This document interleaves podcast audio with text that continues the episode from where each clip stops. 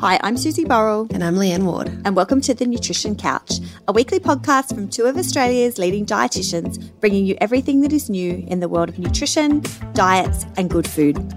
From the Nutrition Couch today, secrets of the slim. What do we know about long term successful dieters who manage to not only lose weight but keep it off long term? We look at the research database that is predictive of weight loss success long term. We discuss the concept of being overweight but undernourished.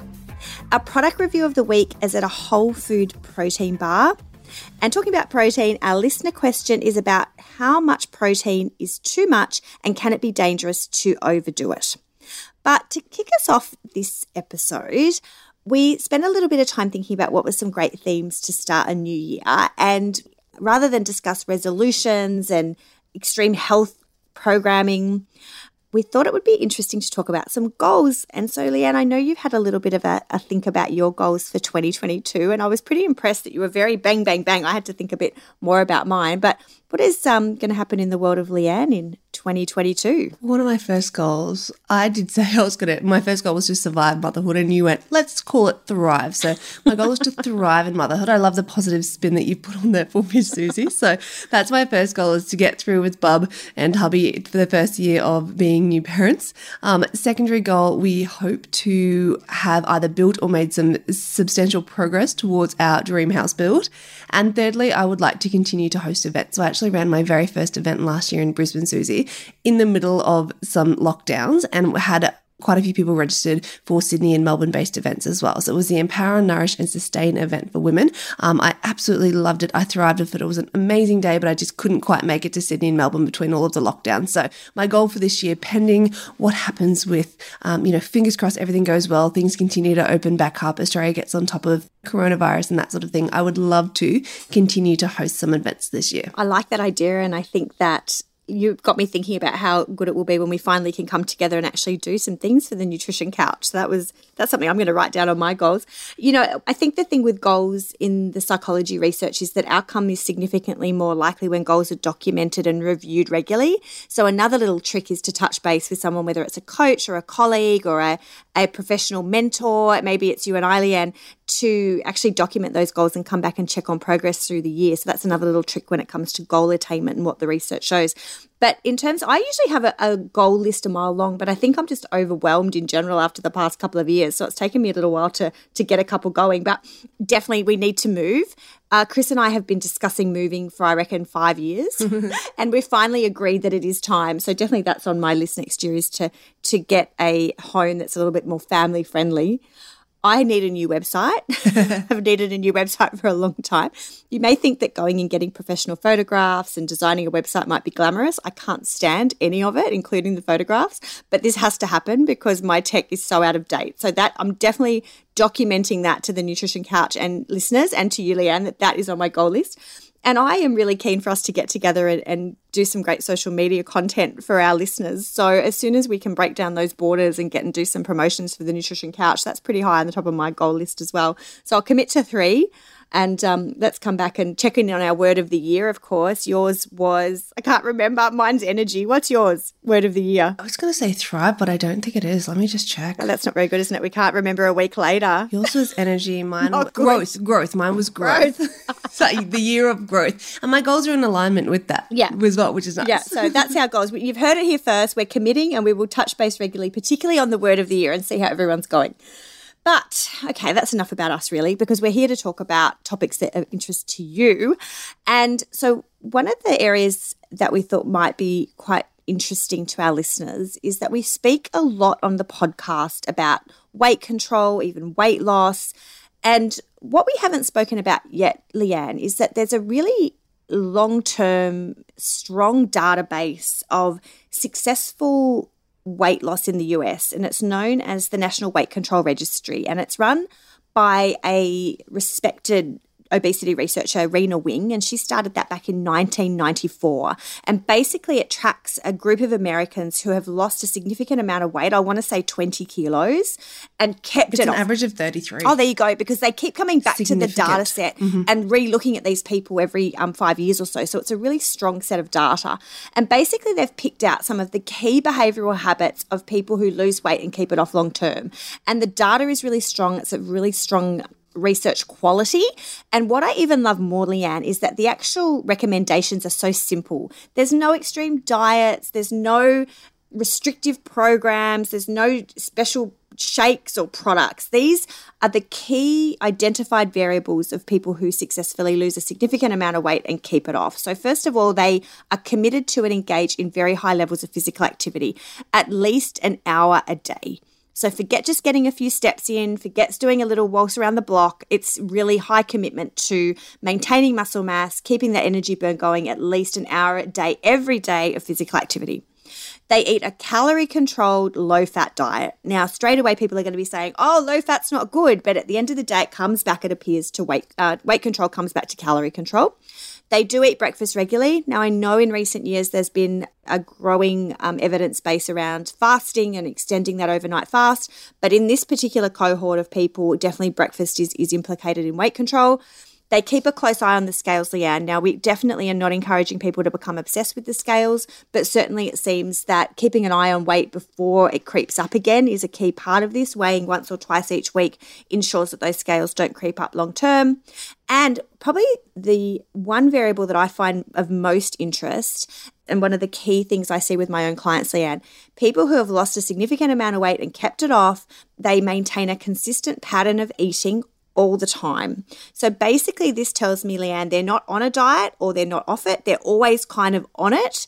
And whilst there may be special occasion meals or a birthday cake here and there, they don't say, right, I'm having a cheat day or a cheat period of time. They keep their diet consistent. So every day they eat breakfast. They try and add the, the vegetable bulk in most of the time. They keep an eye on the calories. So I think that is a really pertinent take home point, particularly at this time of year when we've had a lot of celebrations. It's not a matter of being on a diet and off it, it's about being consistent most of the time.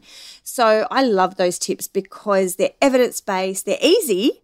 But it's all about that consistency. And as I said, this is one of the strongest databases we've got that looks at, at successful losers, for one of a better description.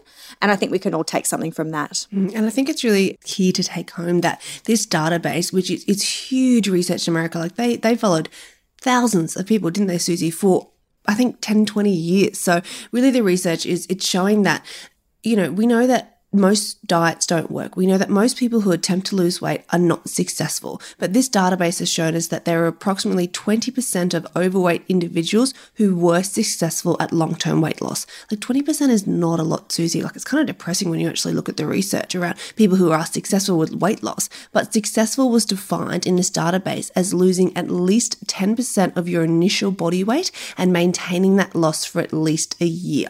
So if you were 100 kilos, that's getting down to 90 kilos and maintaining that for at least a year, then you would have been included in this data set. But as Susie said, the data set is being continuously updated. And what this National Weight Loss Control Registry now looks at is of all of their members, and I think there are thousands of them, they have lost an average of 33 kilos all up, and they have maintained that loss for more than five years, which is very, very rare. And a lot of people can't say that they're able to do that. So this wasn't somebody who wanted to lose a couple of kilos. Most of these people with an average of 33 kilos were in that you know obese to sort of morbidly obese range. They, they were very large larger bodies to begin with. It wasn't someone who just went oh i just want to drop half a dress size or a couple of kilos or lose three kilos by my birthday. These are people who had some significant weight to lose with an average of 33 kilos but hats off to them. They did an incredible job. They have maintained it for at least five years. And I think, as you said, Susie, the most important things were the regular movement. So it doesn't mean smashing yourself for an hour in the gym every day. It could just mean for, you know, going for an hour walk each day. Because if you have a desk job,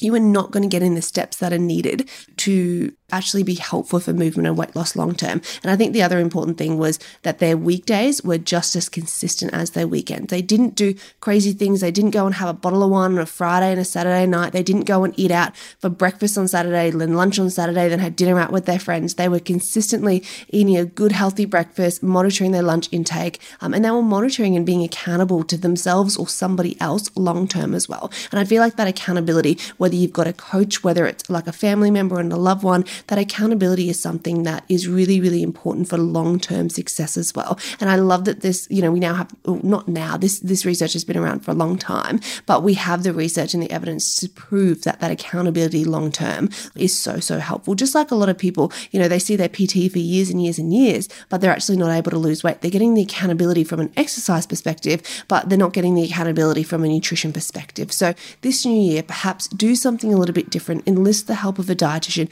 not for just one or two appointments, perhaps from an actual coaching based perspective, where you're working with them on a longer term basis to keep yourself accountable long term and making sure that you're actually following through with a lot of these strategies long term. Remember, these people lost an average of 33 kilos, but it took them five years. So if your goal is to lose 10, 20, 30 kilos, you're not going to do it in an eight week program. So commit to something that is long term that and strategies that you can actually see yourself doing long term. I think is the most important message this new year, Susie. It is, and it was 10,000 people in that database, so it's quite substantial and significant. And um, as I said, mm. I remember this data when I was studying back in the, the late 90s, which shows how old I am really. But it, it's uh, reassuring, I think, when it comes to being on the right track with things. And I think the great, the thing I love most of all about those tips is that they're all doable. You don't have to be strictly fasting, dieting. Yes. And that's, you know, what we've always said. And, and you're right. If, if nothing else, if you make a commitment to starting the day with a, a decent breakfast and scheduling and making activity a priority, you'll start the year on on the right track when it comes to your health long term. I really like and appreciate that research as well. So if anyone's interested in it further, um, let us know on our social media at the Nutrition Couch Podcast, and we can perhaps link that study up or we'll put some more information up there on social media for you guys. Um, but moving on to our next topic, Susie, it's a little bit controversial, but I do think it deserves a discussion, and it's this, I guess, this topic or this new concept around being obese but also undernourished. So I guess the new nutrition reality in 2022, it's not just just about countries having a problem with undernutrition or having a problem with obesity. Countries have a problem with both these days. It's a combination of both of these issues, and it's taking into account things like changes to our food system, where we now have this increased availability of ultra processed foods, which are generally quite affordable. It's also linked to an increase in weight gain, but without the nutrients usually associated with taking in more calories. So we're eating more calories, but we're getting less nutrients. And I had a, I guess, an interesting sort of client case study that I wanted to sort of talk through because in my past, my client said, I've always been able to lose weight, but I've never felt great. So I've never actually been able to maintain it. So she did that, um, what's called sort of the flexible dieting. So she put herself in a calorie deficit. She counted her calories, but she essentially was focusing on foods that were super low calorie, like diet type foods. So she ate a lot of junk food, a lot of diet coke, a lot of like sugar free jellies and chocolates and that sort of thing. So filled her up relatively okay because they were really low calorie products. She lost weight and she got down to her quote unquote goals, but she felt horrible. She had a lot of nutrient deficiency. She was low in iron, low in B12. Her energy was crap and her muscle mass. Like she just, she said, I looked in the mirror and although I looked like I'd lost weight. I didn't feel good. I felt weak. I didn't I didn't have the the the strong tone look that I wanted. So after working with me for 12 weeks, she lost a very similar amount of weight. And each time she would rebound back in between, she would regain the weight again because, you know, she'd get sick of counting the calories. She'd get sick of eating, you know, drinking the Diet Coke and having the two minute noodles and that sort of thing or the cup of soups all day long. She just wanted to, you know, eat some better food. So working with me for 12 weeks, she lost a similar amount of weight, but she was amazed at A, how different she felt, and B, how different she looked. So she had a lot more energy. And because we were focusing on proper training and that regular sort of spread of protein throughout the day, metabolically, we were supporting her a lot more and we were focusing on more nutrients and, soul food, uh, and whole foods as well. So, yes, she was eating a similar amount of calories, but the macronutrient and the micronutrient profile of the foods that she was eating was very different. So, as an example, you know, her previous lunch option would have been like a cup of soup or some two minute noodles, a Diet Coke to fill her up, and maybe like a sugar free chocolate or something like that. That would have been her lunch, Susie.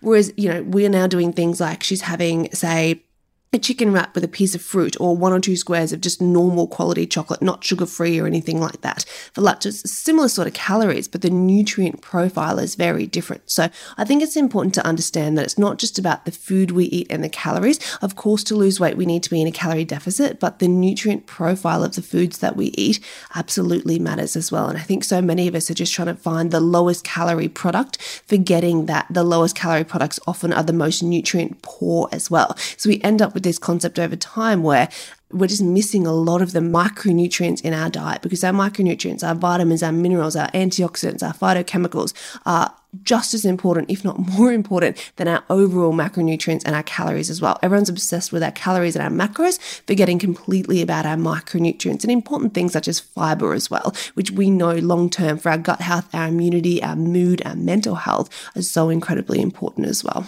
I think that I see this quite often with clients when they send me their food diaries, and it, and it will be quite healthy because they might be seeking out uh, salads in some cases when they're eating out, or they've purchased a meal or a meal kit from a supermarket. But when you take a closer look at it, you're right, it's missing those micronutrients or just the volume of, of bulk that comes from fresh food. So a classic example is they might pick up a, a pre made salad at, at a food court and it might seem quite healthy. So, say for example, Leanne, it's a chicken Greek salad. Now, it looks okay. There's a little bit of chicken there though, probably not the volume if you would make a chicken salad at home.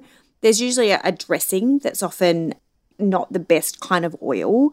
And there might be a little bit of tomato or a few cubes of cucumber, but if you or I were to make a salad, it would contain several different types of salad ingredients. We would use good quality extra virgin olive oil. We would use a very lean type of chicken. So, to me, uh, the difference is it can seem quite healthy, but it lacks that nutrient density. And what we do know about health and longevity is it comes down to nutrient density. And in general, the meals that we prepare at home tend to be much, much higher in that fresh food. Or I'm just thinking of another example. I just had another food diary come through, and my client she had just had some some lean sort of sausages on the plate, but then she'd used a fried vegetable chip that came from the freezer section of the supermarket, and I think there was just some salad leaves. So on the plate, it looks reasonably healthy, but the, the protein wasn't overly lean. Then the, the style of sweet potato was processed, so you were losing a lot of that nutrient quality that comes from, say, a fresh sweet potato chip that you would make yourself. And then um, the salad, well, it was a few sort of leafy greens. It was nowhere near sort of several different brightly coloured veggies. So uh, she was perceiving it as being quite healthy, and it was certainly healthier than a fast food meal, but it didn't have anywhere near the bulk and the nutrient density. And so that's where we want to really focus on loading that up because the truth is the larger the body. So if you are carrying a significant amount of weight and you might be 90, 100 plus kilos, your energy demands and your nutrient demands are, are slightly higher because your metabolism requires those key nutrients. And when you, we tick the box on all the vitamin B that you need and the magnesium and the iron, several of those would be lacking. And so if you're eating like that more days than not, over time you can see how that does creep up on us. And that's actually probably why when people see a dietitian or they start on a meal plan and they really commit to some meal prep and eating really well for a couple of weeks, or even on something that we wouldn't normally endorse, but sort of a detox or a diet reset, that's why people feel so good because all of a sudden they're loading their system with so much more vitamins and minerals than they're used to getting. The body gets really excited and feels great. So to me, it's about that real focus on the nutrient density. And probably the easiest take home tip I would say, Leanne, is, is the mantra we use for gut health, which is getting 30 different varieties of plant based foods in the diet per week. But even, you know, if you want to go hardcore and try and do that almost daily, the, the effect on your digestive system, your energy, and in terms of getting those key nutrients with a wide range of, say, seeds and different types of good quality fats and the more brightly coloured fresh fruit and vegetables, the better. And just that range of food instantly will significantly increase your nutrient intake. And that's basically what makes us feel good on a daily basis. Mm, definitely. I think that diversity is absolutely key. And there's just no like you cannot replicate home cooking. Like as much as we try, you know, we can get, you know, a frozen meal or get some sort of macro portion meal delivered from this like new butte, I don't know, delivery service, but we cannot ever replicate good quality nutrition that we can make ourselves. So one of my tips for my clients, and I work with a lot of sort of high corporate, busy, high profile ladies, I'd say to them, you absolutely have to commit to just making, even if it's just breakfast yourself each day or lunch yourself or dinner each day. Like a lot of my ladies eat out quite a lot. Yes, we look at great options and, you know, better options than they're previously choosing, but you cannot replace something that you've bought from the shops with something that you've made yourself. So I really do think that the commitment this year should be to, to cook a little bit more at home and have that understanding and appreciation of what's actually going into a good quality meal as well. Because as you said, we're, we're missing a lot of the, the antioxidants, the phytochemicals, the different types of fibers that we're going to get from just good quality nutrition and having a diverse mix of recipes and foods in our diet versus what we can pick up at the supermarket, which might look, you know, and be quite quote unquote healthy on paper, but still for our health long term, we're not really doing ourselves many favors. So, as many whole foods, as much color, as much variety as possible is really where we need to be be heading this new year, put it that way. All right. Well, Moving on from one area of nutrient density to another in our product of the week. Now, we know that a lot of Nutrition Couch listeners are big fans of convenient snacks on the run. We get asked a lot of questions about bars and particularly protein bars. And so when we were chatting about the lineup today, um, you said to me, Leanne, I've got a bar that I really like. And I actually hadn't seen it before. So it was really interesting. I, I quickly tail tailed myself down to Coles and got my glasses on because how tiny are those labels? I can't see half of the time. um, I got the light out on the phone. The kids are going to be so embarrassed soon. But anyway, these fantastic RX bars, which you've been a fan of for a while. There's all different varieties. They're in really beautiful, sort of brightly coloured packets. There's blueberry, mixed berry, chocolate sea salt. The ones I got were the, I got the peanut butter I think there's several different ones. But a closer look at the nutritionals, it's quite strong. Um, you like the taste of them, mm-hmm. but they come. They're not. Are they from America? Is that where we get them from? I I first heard about them from my American clients. Yeah, so this is a couple of years ago now, but they're actually in the Aussie market as well. So I um ordered mine from the you know, just a, online health food shop sort of thing. But uh, as you discover, they're actually popping up in in some Coles um, shopping centres these days as well. So I think they, I think they are an American product, but they're they're very very strong nutritionally, and they're really good in terms of travel wise. Whenever I travel, I always just have them in my handbag. They're quite portable. They don't need to be refrigerated, and the best thing is there is only six ingredients, and they're all whole food based or five ingredients. And they write that on the front in quite large writing. So if you need me like a and can't see the nutrition labels, that will help you. But the bars about 52 grams. So they're a decent size because that's the other thing, isn't it? Sometimes we pay reasonable amounts of money and, and they're quite small, whereas this is a good 52 gram size, quite substantial. They come in at about 200 calories per serve, total fat seven grams. I'm just taking one variety, but this is sort of an, a rough average. Um, 24 grams of carbohydrate, four grams of dietary fiber, sugars 15 grams, but keep in mind that's coming from the dates, whereas it includes zero added sugars, which is important. And I think, Leanne, we will start to see a lot more labeling here in Australia for added sugars versus naturally occurring and 12 grams of protein, which I love because when I'm recommending snack bars for my clients, I'm saying I want a controlled amount of carbohydrate, I want minimal added sugars. I normally say less than five grams per serve, and I want at least five, if not closer to 10 of protein. And this is where the benefit comes from a protein bar, and not all tick this box. So it is really worth seeking out ones that do have this similar macronutrient profile. But I love this like 12 grams of protein and 200 calories is kind of my definition of a perfectly balanced snack, Leanne. So if my clients brought this to me, I'd be like, yeah, this is actually a great choice. It's gluten free, which is a bonus because a lot of people are also keen to go for gluten free snack products. And I have got them downstairs. I haven't tried them yet, but I have to agree with you, the nutritional profile is really strong. And if I was going to spend if I was going to spend that amount or have a very small meal on the go or was traveling and wanted a nutritious snack, I would absolutely agree. I think they're a really strong one nutritionally.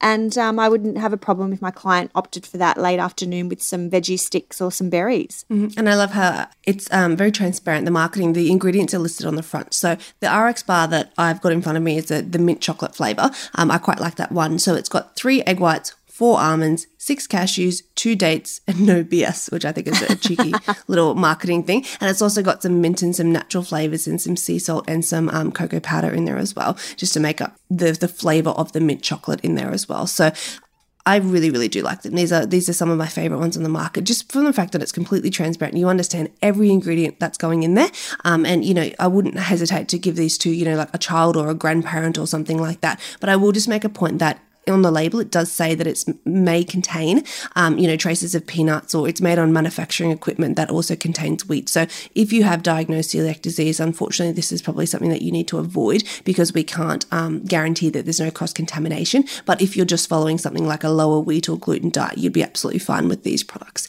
Um, but there is that statement that um, the manufacturing process does contain things like, or may contain things like nuts and um, and milk and wheat. So if you do have legitimate allergies, um, just probably be a little bit wary of this as well, because I think it is an American product and the, their labeling um, I'm always a little bit more careful of compared to I think Australian labels do quite well. So besides that, I, I really do enjoy this product and they're, and they're quite good and they're a decent size, as you said. They're actually quite filling. They can tie me over very easily um, between meals or if I'm out and about and I'm like, oh crap, I'm not going to get home for lunch for an hour or two, I'm starving. These are actually a really good, um, quite filling snack option. So I paid four dollars for them in Coles. Now I'm just having a look, and you may be off to clarify this. So when I go to the website, it's got them for twenty six dollars for twelve, but I'm assuming that's the American pricing. Would I be right?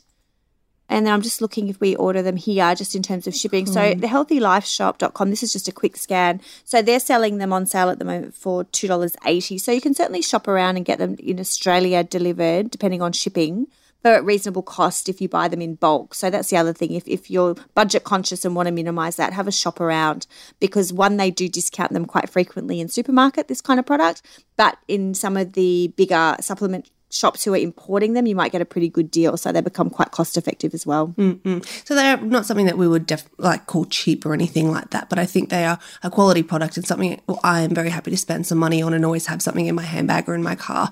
Um, so they get a thumbs up from me, Susie. And the other thing I've just thought of because I'm thinking of what some clients or with feedback we would get. So I would have someone who would message me and say, "Well, what's wrong with just having the almonds and just having the piece of fruit?" And I would say, "Absolutely, that would be. You're right. It's a fresh, natural food.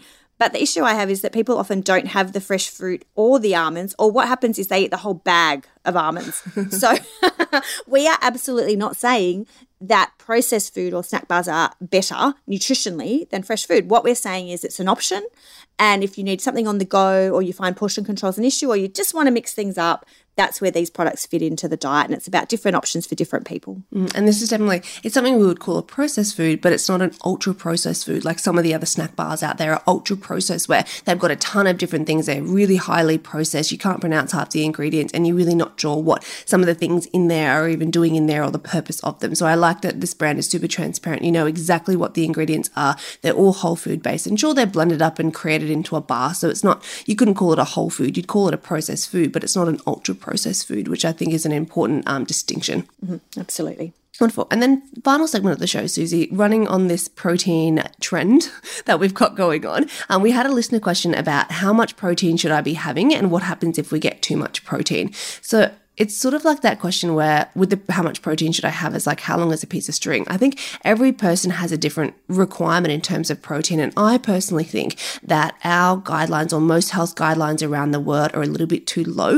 If you look at most guidelines, it's about 0.8 to 1 gram of protein um, for a healthy adult. And I, I honestly think if you if the goal is just to be healthy and maintain your weight, then sure that that's probably enough. But a lot of us have goals around weight loss. We have goals around physique training, increasing muscle mass, or you know know, a lot of patients I used to work with in the hospital were malnourished and they have higher protein requirements. So for most of my ladies, Susie, I personally aim for about 1.2 to 1.5 grams of protein um, per kilo. I know I've had a lot of DMs from people being like, my trainer wants me to get two, two and a half grams of protein.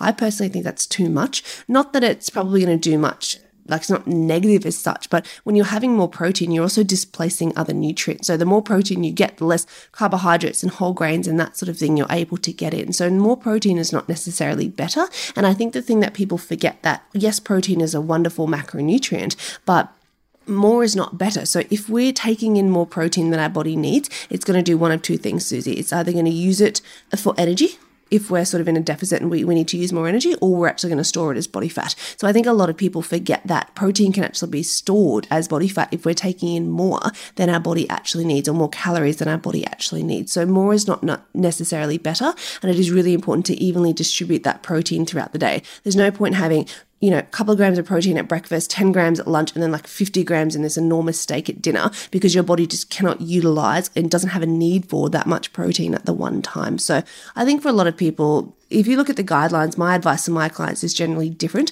but that's personalized advice for the clients that I work with. What are your recommendations for for your clients? And I don't think this is something we can prob- probably answer because we don't know the listener, we don't know um, their background or what their goals are. But as a general guide, what do you sort of aim for protein wise with your clients, Susie? I agree with everything you've said because my females tend to be a little bit smaller and and less active. I work on a minimum of one gram per kilo roughly. But what I will say is I also work on about 30% of overall intake, which is often a little bit more than that.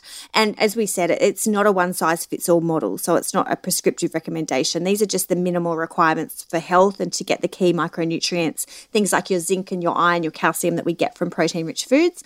But the other little trick is is just spreading it out through the day to help support insulin regulation and appetite control. So I roughly work on 20 to 30 grams of, of overall protein per main meal and 5 to 10 for snacks. So it's not an exact science, and we've said that several times before, but they're roughly the amounts that I'm, I'm looking towards, um, which may be slightly more for a larger person who might be more closer to those targets as described or have a very um, active goal of weight loss or doing a lot of activity. So um, making sure they're getting enough to for their muscle mass. I think that for me, it's also quality of protein in the sense of there's a big difference between, say, a mincemeat or a chicken thigh and chicken breast and lean fillet steak. So I'm really looking for good quality because a lot of protein will also come with a heavy dose of fat. And just because it's protein doesn't mean that you can have as much fat as you like. And the probably the most common issue I see with protein is one not spreading it out through the day. So there'll be sort of an overconsumption at night, particularly with men, or in the case of athletes or football players is that they'll overdose it at certain meals. So they'll have a massive shake with 50, 60 grams of protein when the research very clearly states that it's about 20 to 30 grams serves spread every few hours is best for hypertrophy or muscle growth. So it comes down to consistency. But yeah, I think the other issue with protein is that some of the protein snacks that you will see in the health food section also come with a heavy dose of carbohydrates and sugars like dates or a lot of extra processed fat. So I'm thinking of things like paleo snacks or even keto snacks where they're marketed according to protein, but they'll also have plenty of other calories. So just check that. And it's a rough guide, but as you described, too much will simply be used as extra calories. So it's about a balance often of carbohydrate and protein, whereas people will overdo the protein at the expense of carbohydrate, and that can actually act to impede or work against fat loss.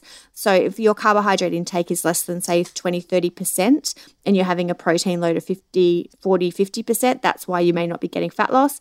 Because remember, unless you're in ketosis, the body will need a certain amount of carbohydrate to be effectively metabolizing um, body fat. So just keep an eye on those macro. It's about the ratios as well as the absolute amount. Yeah, and I think also from a gut health perspective, because that's one of my, I guess, specialty areas, Susie. Too much protein is not good from a gut health perspective either, because again, you're displacing other important nutrients like whole grain carbohydrates and fiber. So if you're getting that smelly protein induced gas where you're just eating too much protein and your farts smell horrible, you do not have enough fiber and, and, and you know carbohydrate density in your diet as well. So again, if your protein intake sort of 50% or upwards of your overall diet, I think for the majority of people it's just far too much. It's not needed. And we've sort of been conditioned by the media or or I guess fitness trainers who really don't have the qualifications or expertise to be recommending nut- nutrition requirements to just go more, more, more and harder, harder, harder. It's not necessarily um, needed for the majority majority of people. And I don't think also, I think, you know, years ago we used to think that too much protein was really bad. We'd impair our kidneys and that sort of thing. So we have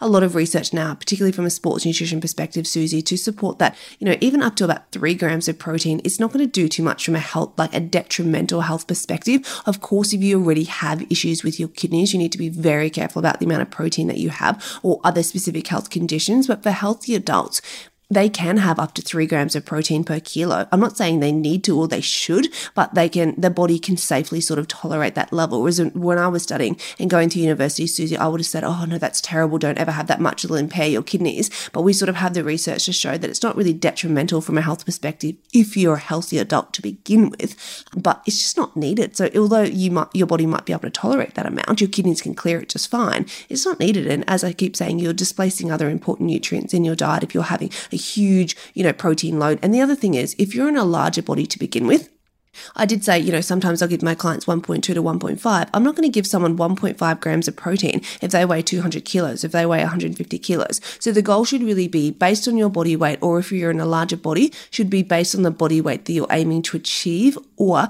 just based on your lean muscle mass. So a lot of the times we don't need to calculate protein based on fat and lean muscle mass. Um, so if you're in a larger body, particularly over about 100 kilos, I'd be aiming for your, that protein requirement. Say what your goal weight is, whether it's 70 kilos or 80 kilos kilos, go, you know, 80 kilos by 1.2 grams of protein or something like that. You don't have to, if you're in a body that's 150 kilos, I wouldn't be going 150 kilos by 1.5 grams of protein because you're going to have a really, really hard time getting that in. So that's, I think, another important point. It really does come down to the body size to begin with as well when we're thinking about protein requirements. And again, great plugs for, you know, sports dietitians as well. This is really their area of expertise. If you're confused about how much you should be eating, absolutely a great time of year to go and touch base with a local sports dietitian competition. 100%.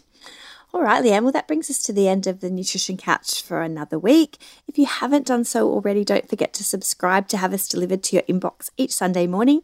And if you're new to the Nutrition Couch in 2022, welcome, and we look forward to hearing from you throughout the year.